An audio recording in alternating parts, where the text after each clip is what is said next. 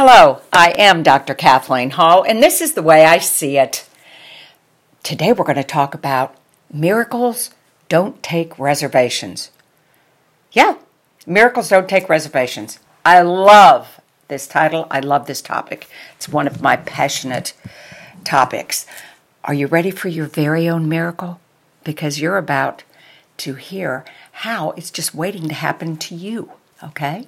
Are you ready for your very own miracle? When we hear the word miracle, many of us associate the word with, you know, spectacular events that rarely occur. It's only unique, it happens once in a lifetime.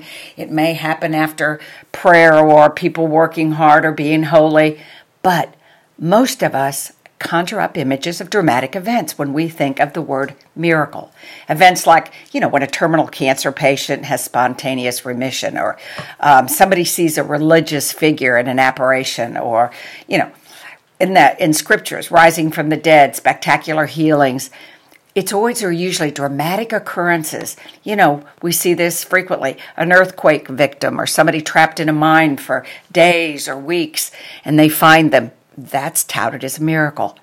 So uh, it's kind of a normal topic or a normal um, concept for me. I grew up Catholic and went to a Catholic school and all that stuff. Um, so I believed in miracles. Of course, it was part of the Catholic faith. I mean, all these saints going around and miracles happening everywhere and in Scripture. So you know, it was part of our storyline of our faith. Whereas my husband was Baptist, and so a lot of my friends are Buddhist and other things. And again, I'm not Catholic anymore, but still, they didn't have the foundation as a childhood of that um, being one of the roots of their faith. So I know for some, it's it's it's a foreign concept, but throughout history, individuals have experienced visions. Um, I'm sure everybody has heard, you know, of course, the Virgin, the Mother Mary. So, you know, there have been sightings of her in Fatima, Portugal, Our Lady of Guadalupe, Mexico, um, Lourdes, France, just to name a few. So those are considered miracles. And of course, things like the Shroud of Turin, which has been sent around the world and it claims to be the cloth that uh, Christ was buried in. So, so they consider all those kinds of things miracles and um, general popular culture. And the Bible is filled with Jesus' miracles healing, raising from the dead, even his resurrection. So these are famous historical things that I think when people talk about miracles, they think of these spectacular, once in a lifetime, you know, uh, catastrophic, huge events. But you know what? If you look at the definition of the word miracle, all it says is it's a surprising and welcome event that is not explicable by nature or scientific laws and therefore considered to be the work of a divine agency or cosmic agency. Okay? So, and, and also similar words are mystery or a sign or a symbol. So, it's in another definition is uh, uh, a, a miracle is a highly improbable or extraordinary event or development or accomplishment that brings very welcome consequences. Okay, that's pretty cool. Or an amazing achievement or outstanding example of something. So these are definitions of miracles. So if you think about it, it really doesn't say anything huge has happened, right? It doesn't say anything like we have defined it currently. And I agree wholeheartedly with these definitions, but most of us believe in the concept of miracles. We do.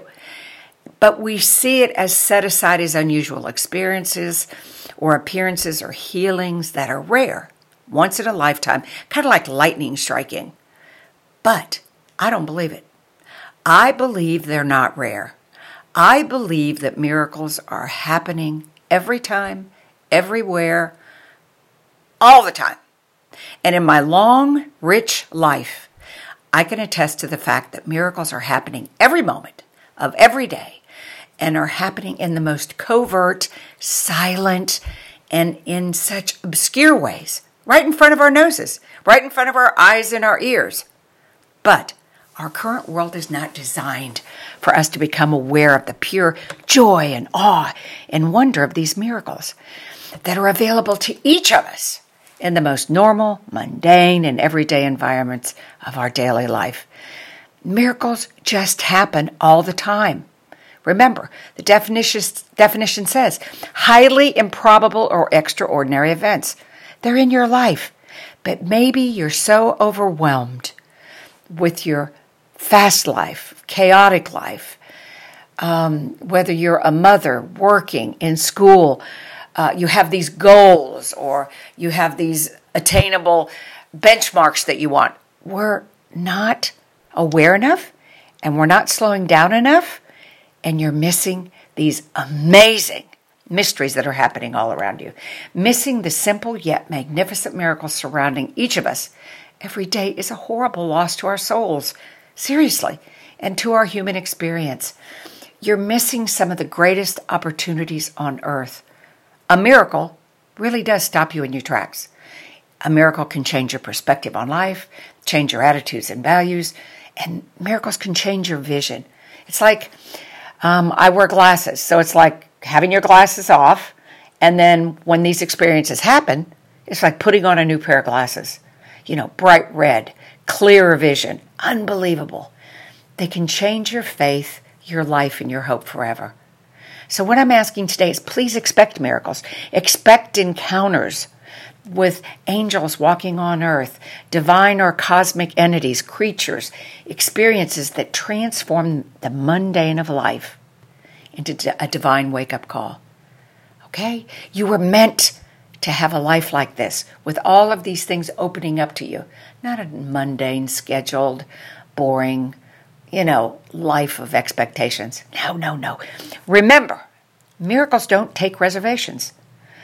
They happen spontaneously, in a flash, in a second, in a moment. And again, it's like the Red Sea parting in your heart or a flash of lightning in your brain. But most times you don't experience it. Most of us don't. We don't experience this life changing realm or appreciate it or can define it until it's over, it's gone.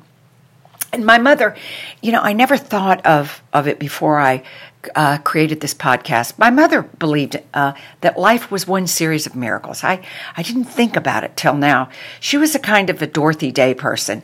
She believed that um, that she she grew up in a family of twelve kids, and she believed.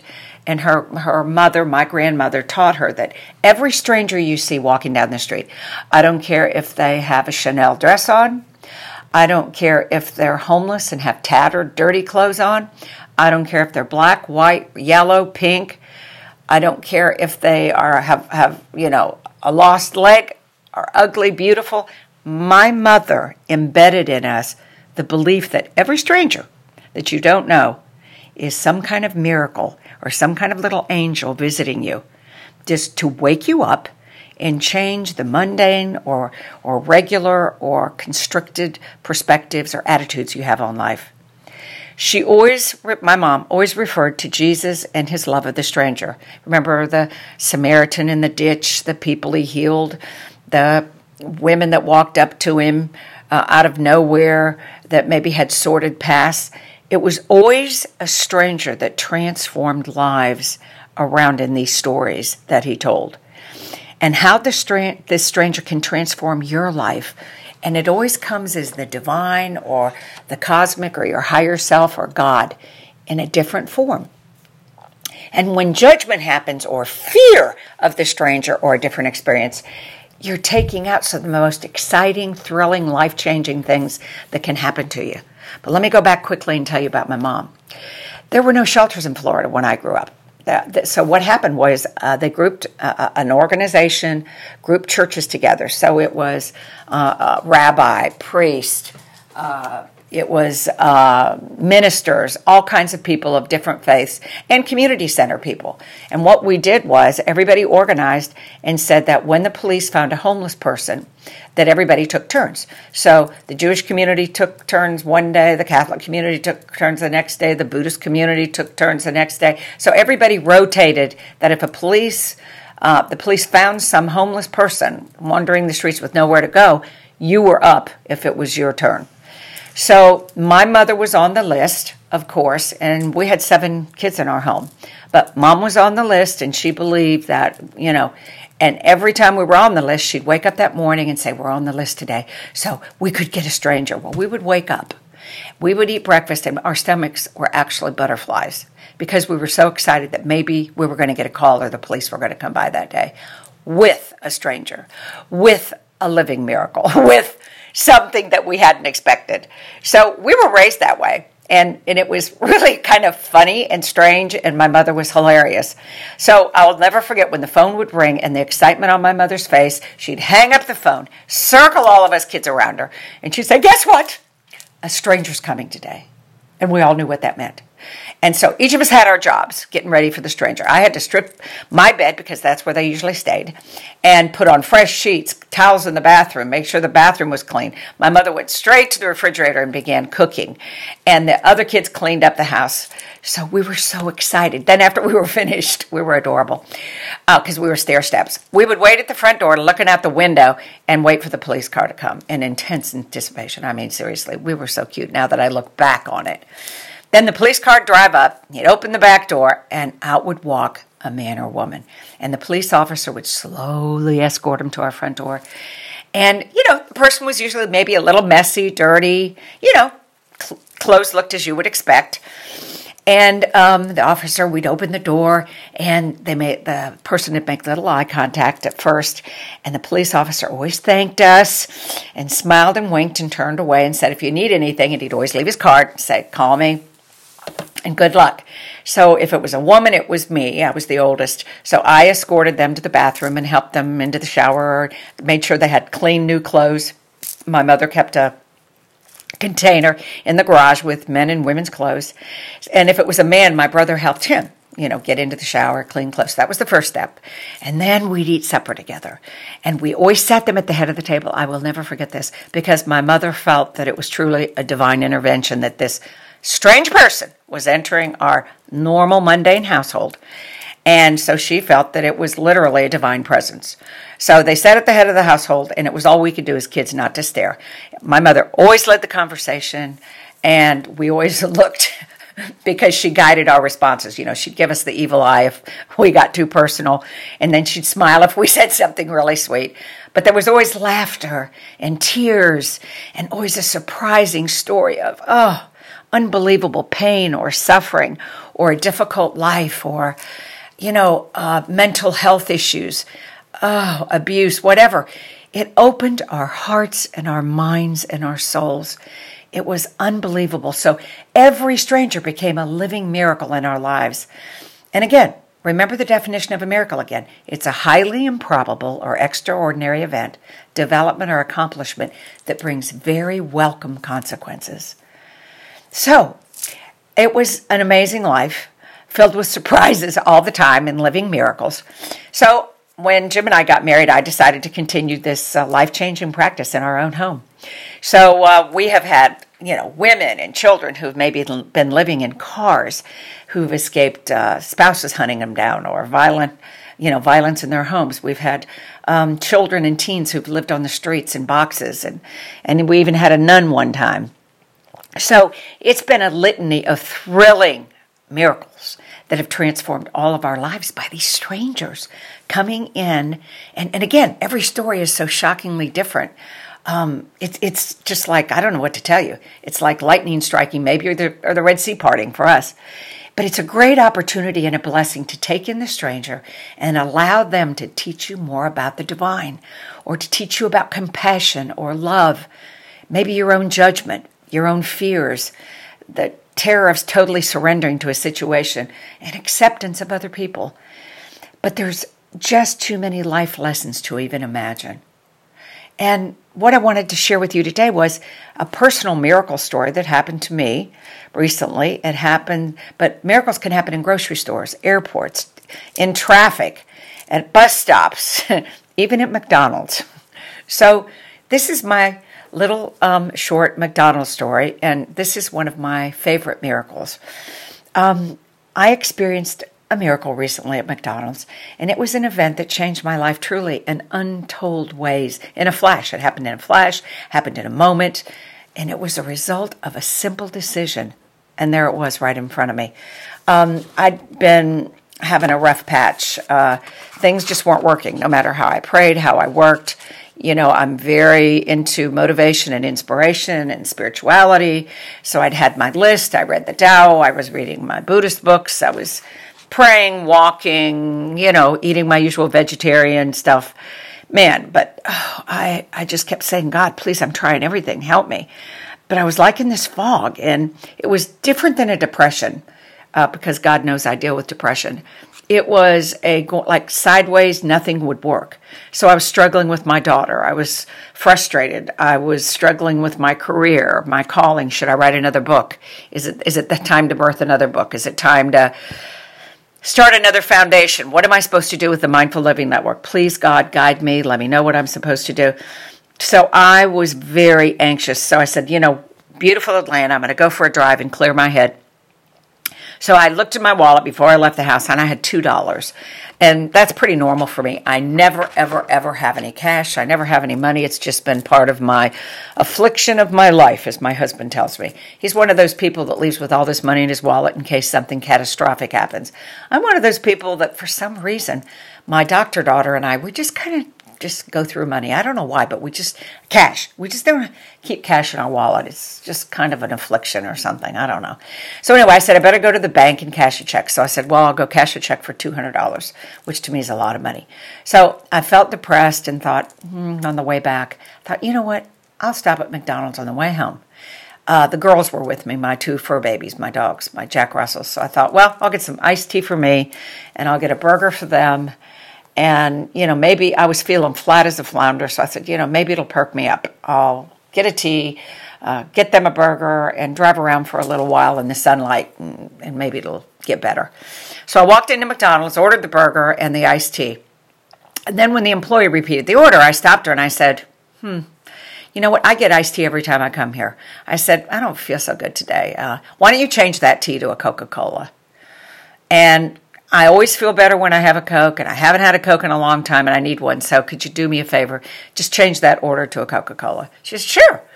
So she gave me an empty cup to fill up the soda dispenser. So anyway, I took the empty cup, I went over and sat down and um, with my empty cup, and I waited for my order to be filled, and I waited for me, uh, you know, be called with my order filled. And guess what? I noticed a woman sitting at a table on the other side of McDonald with a really old tattered suitcase. I mean, it stuck out, just an old. I think it was like supposed to have four wheels. I think it had three. And, but it was different. That was tattered and old looking, but she was middle aged, beautiful. Her clothes looked, you know, a little unfinished, but they weren't too bad. So I was confused. I went, What's going on here? She just looked so put together. And I wondered if she was homeless. Uh, but she caught my eye because there was an energy. She was pretty. She was so pretty. And I saw her smile, and her teeth were just perfect. And I thought, God, what? There's some kind of power or strong energy field around her. So I was going, hmm, what's going on here? So I wondered why I was almost staring at her, and I had to keep, you know, managing myself not to look at her too much because I didn't want her to think I was staring at her. But just then, the McDonald's employee called out my order number, and I walked up and I picked up the burger I'd gotten for the dogs, and then I went over to the Coca Cola soda machine and began to fill up my cup. And just as I had gotten the ice and I was filling up my cup, I swear to God, a voice over my shoulder said, Don't you just love Coca Cola? Don't you just love Coca Cola?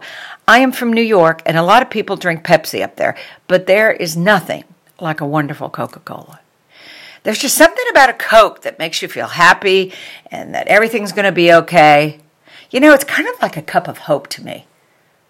And I turned around to see who was talking to me. And it was that woman.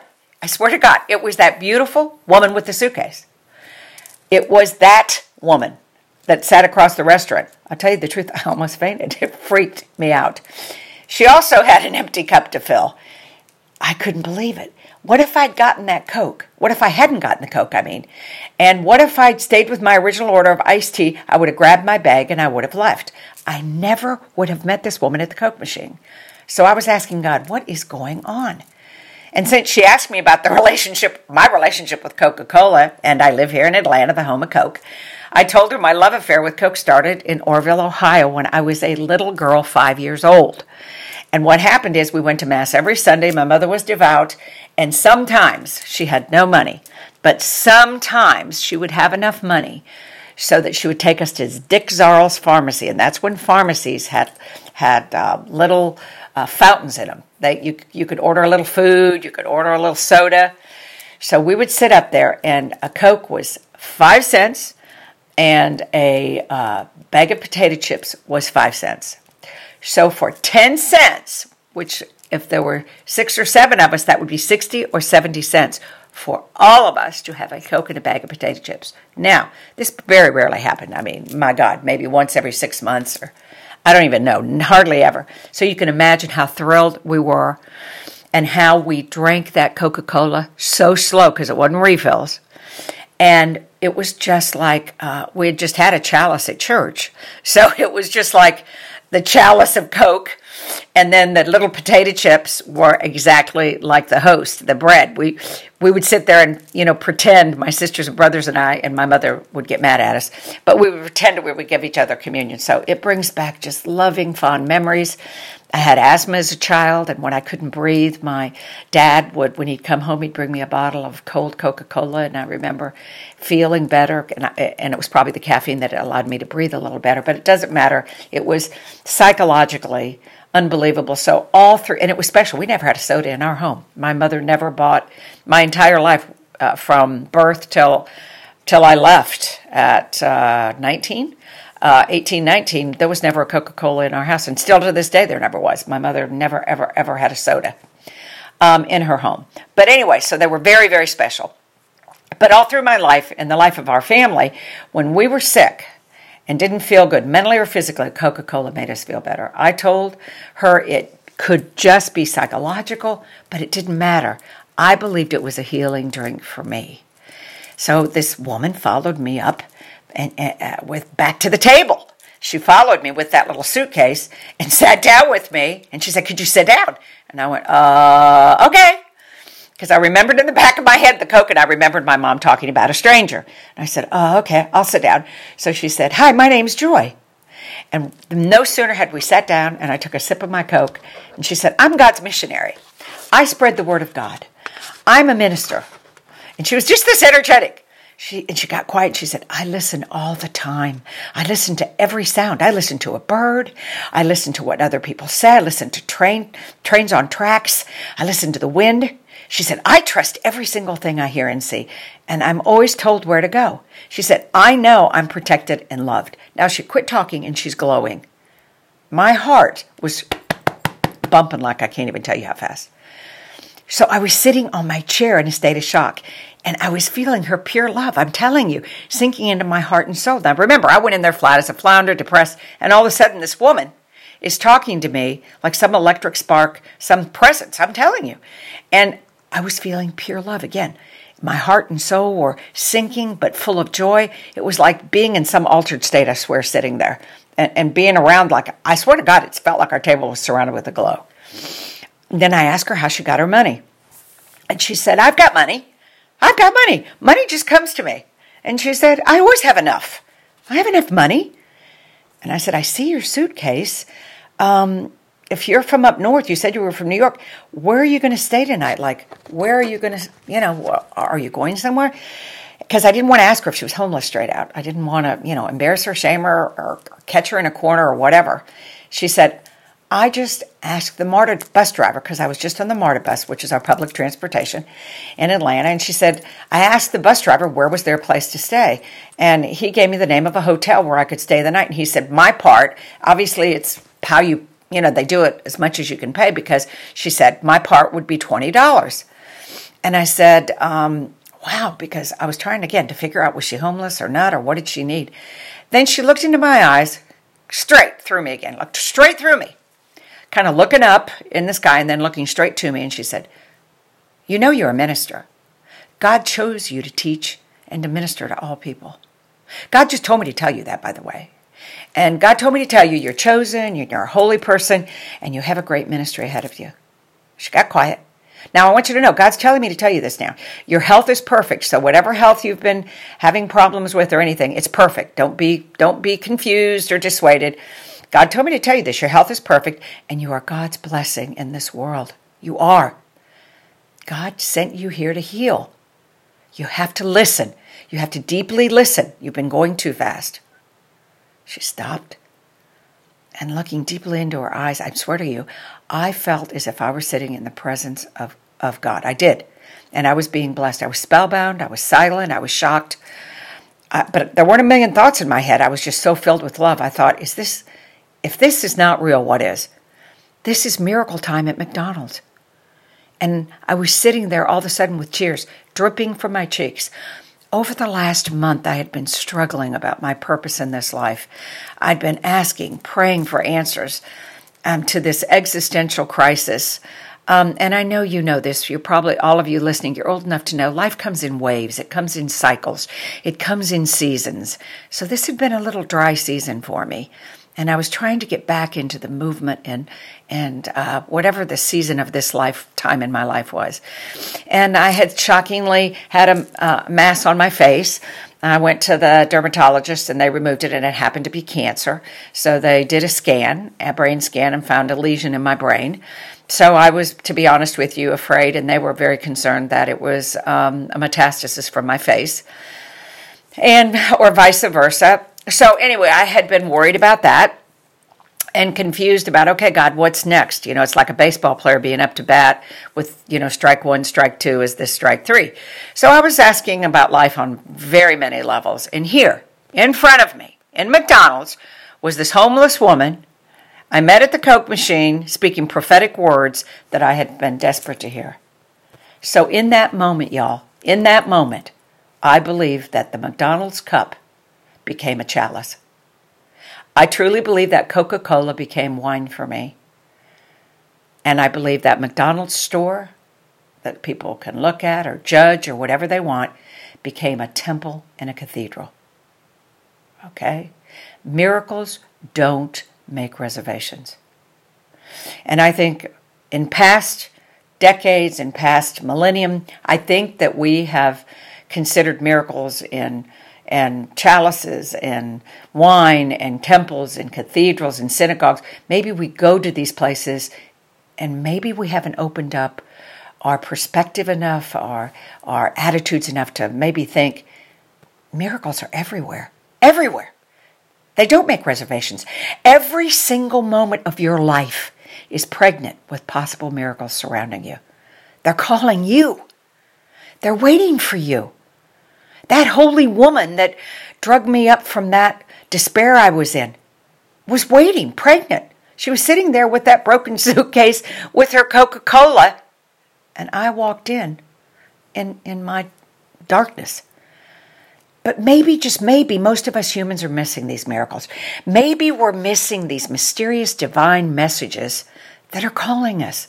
We're too busy. We're on social media, our phone, our computer, tied up with family drama, our own drama that we're creating. We're racing through our routines and we don't go slow enough to be present in the presence. You must be awake. You must be aware and present to witness these everyday miracles. These miracles are gifts to you, just waiting to be opened, experienced, and shared. You know, just again, last week I was down and concerned and didn't know what to do. And I had to do ugh, so many projects. I had some corporate contracts. And I said, stop. I went out on the front porch. Our trees are just starting to get green in the south. It's spring. And all of a sudden, a male cardinal, bright red, showed up and he started singing. He must have been 15 feet from me.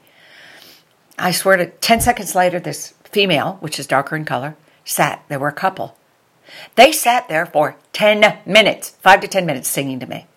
Again, my heart opened, and you can say, well, it was just the woman at McDonald's. No, this was another miracle. Stop. The wind blew, my hair blew, the leaves blew, and what was being said to me was, stop. Listen. Remember what that woman said a while back? Stop. I come in many forms to slow you down so you can feel the rhythm of nature, feel the rhythm of your heart, feel the cycles of the souls of your life. Okay? And male and female, the yin and the yang, the Tao. Of course, they were right in front of me saying, Balance. Listen. Life is a mindful living miracle.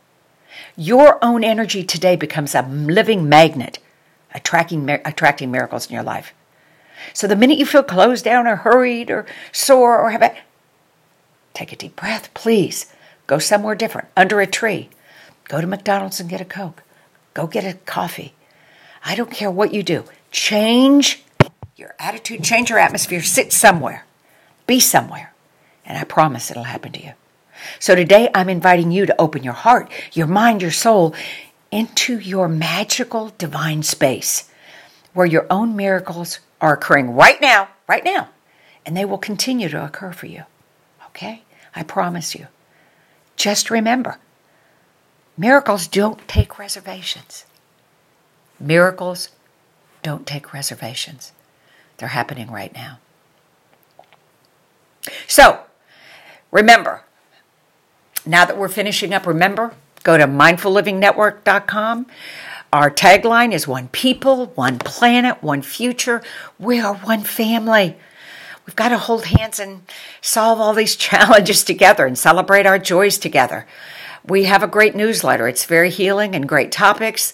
And please, if you have any ideas or comments about what I'm saying or ideas for shows, please contact me at info, okay, at Mindful Living Network or go to contact us. There's a contact us click and it has a little thing there. You can write what you want. And if you want me to contact you off the grid, then just leave me a note. Please contact us. Let us know. This is our world. Let's hold our hearts and hands and heal ourselves and our world. Please also, share us with your family and friends and community. Share the Mindful Living Network. Please, I created this. It was created for all of us, not for me, not for profit, not for anything else. It was created because many, many years ago, many years ago, I started to feel the divisiveness, the separateness, the hate, the you know, separating, trying to separate us by race or religion or countries or theologies. No, no, no. The more mindful we are, we realize, you know, that it's um, just like the stars in the sky. We all have different velocities and frequencies, different fractals, but we're all one. Okay, we're all different incarnations here for different purposes, for all, but all the purpose of love. So um, I love our meditation room. Please, we have created a couple new great ones that I love. Um, they're unique meditations. You can go in there and meditate on an icon. You can go around the world and meditate in nature. So go to our meditation room. You can go to the meditation room at YouTube. You can go to the Mindful Living Network and click on the meditation room. So follow us on Twitter or Facebook or Instagram. And I'm so grateful. I'm so humbly grateful that you have listened to this and that you're part of my world, our world. Please know that I love you. Uh, we love you. Our team does. We're here for you. And um, go out into the world and and uh, listen to your own miracles and create your own miracles. And please take care and know how much you're loved. This is the way I see it. I am Dr. Kathleen Hall.